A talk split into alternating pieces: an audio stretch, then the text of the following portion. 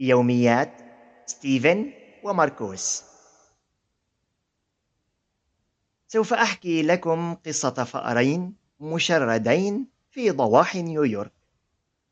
الفأر الأول اسمه ستيفن وهو دائما متهور ودائما ما يخطط للخروج من تلك الضواحي ليذهب إلى قلب المدينة ويحاول جاهدا وبشتى الطرق أن يؤمن الطعام لأخيه ماركوس الذي لا يعلم شيئا في هذه الدنيا سوى الطعام. أما الفأر الثاني فبالطبع إنه ماركوس. هو فأر أبله ودائما ما يستفز ستيفن بأي شيء يفعله وعندما يرى الطعام يفقد عقله. الفصل الأول قصة الفأرين. إلى أين تنظر يا ستيفن؟ ستيفن ستيفن. ستيفن لماذا لا تجيبني؟ ستيفن. أجبني. هل مت؟ يا إلهي لا تأخذه. ما زال فأرا شابا في أول شبابه. كف عن الصراخ يا أبله. ما زلت حيا لم أمت. وكف عن استفزازي بطريقة نهرك لي هكذا. قلت لك توقف. أوه ستيفن يا عزيزي. هل ما زلت على قيد الحياة؟ لقد ظننت أنك فارقت الحياة. تعال كالأب أمك. توقف.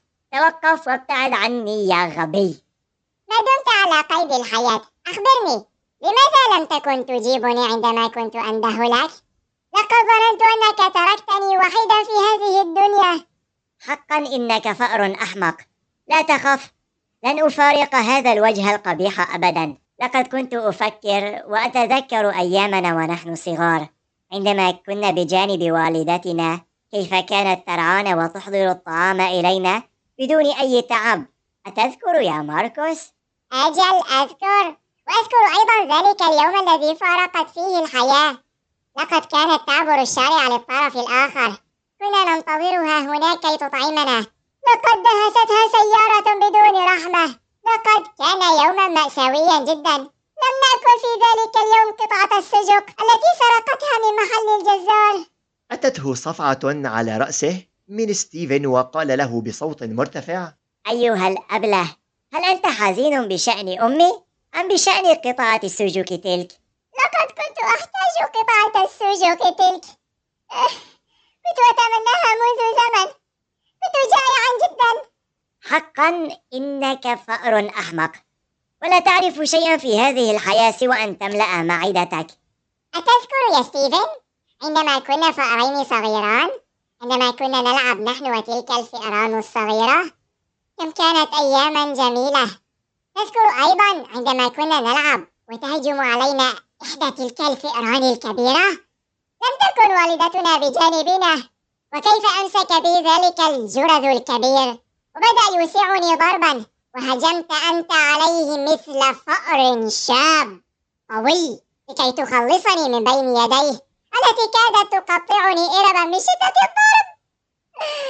في تلك اللحظة أفلتني ذلك الفأر وهرول باتجاهك مسرعا.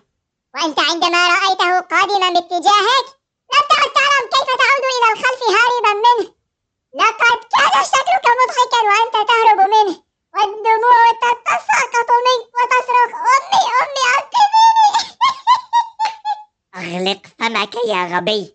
لو لم أفعل هذا لكنت الآن طعاما للقطط. أجل أجل أذكر أعلم ذلك يا ستيفن. آه، أريد أن أسألك آه، أين أبي؟ لماذا لا أتذكره أبدا؟ أنا أيضا لا أذكره لكن أمي كانت تحدثني عنه أنه مات أيضا. عندما كان يجلب الطعام لنا لأنه في تلك الأثناء كانت هناك شبه مجاعة عند عامة الشعب وكيف مات يا ستيفن؟ ألم تخبرك أمي؟ أجل أخبرتني لقد قتله أحد أولئك البشر عندما رآه داخل مطبخه يحضر لنا بعض فتات الطعام المتبقي لقد كانت بشري؟ أين هو؟ أين هو؟ أهرب يا ستيفن! أتته صفعة من خلفه وقال له ستيفن عد إلى رشدك أيها الأحمق أنا أحكي لك قصة. ها؟ أجل لقد كنت تحكي لي قصة. ماذا كنت أقول؟ لقد أنسيتني القصة يا غبي. لا تقاطعني هكذا مرة أخرى. أجل أجل يا ستيفن أكمل لي ولن أقاطعك مجددا. لقد كانت أمي تنتظره تحت ثلاجة المطبخ وتنظر إليه. وثم رأت ذلك البشري قبل أن يراه أبي. ذهبت لكي تحذره وعندما رآها أبي علم أنه يوجد شيء خلفه لأنها كانت تركض إليه بسرعة. نظر إلى خلفه ورأى ذلك المشهد. بشري ضخم يحمل بيده مكنسة ويصوبها باتجاهه.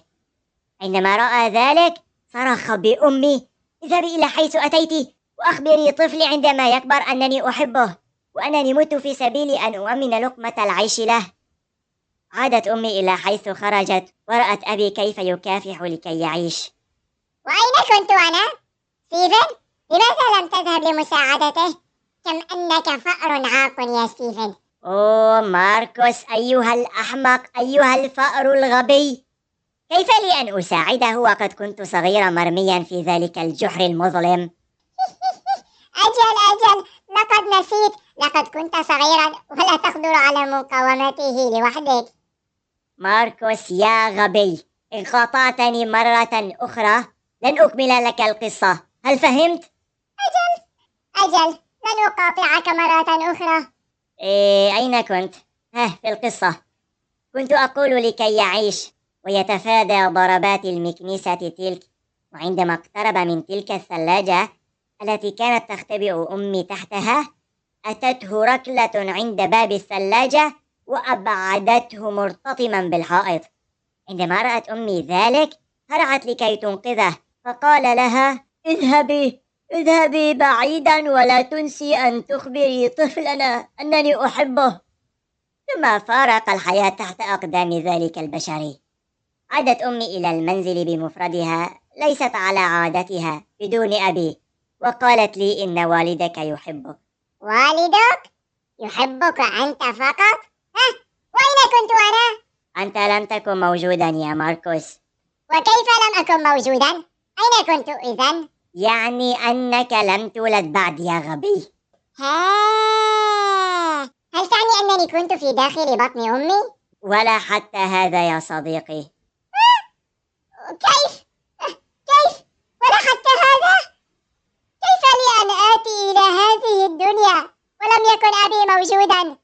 آه، أيعقل أنني أرسلتني الملائكة لأمي عندما كانت نائمة؟ أوه يا إلهي كم هذا جميل لقد أرسلني ملاك لأمي لكي يصبرها على رحيل أبي أتته صفعة على رأسه من قبل ستيفن وقال له ملاك ملاك ما الذي تتحدث عنه أيها الأبلة؟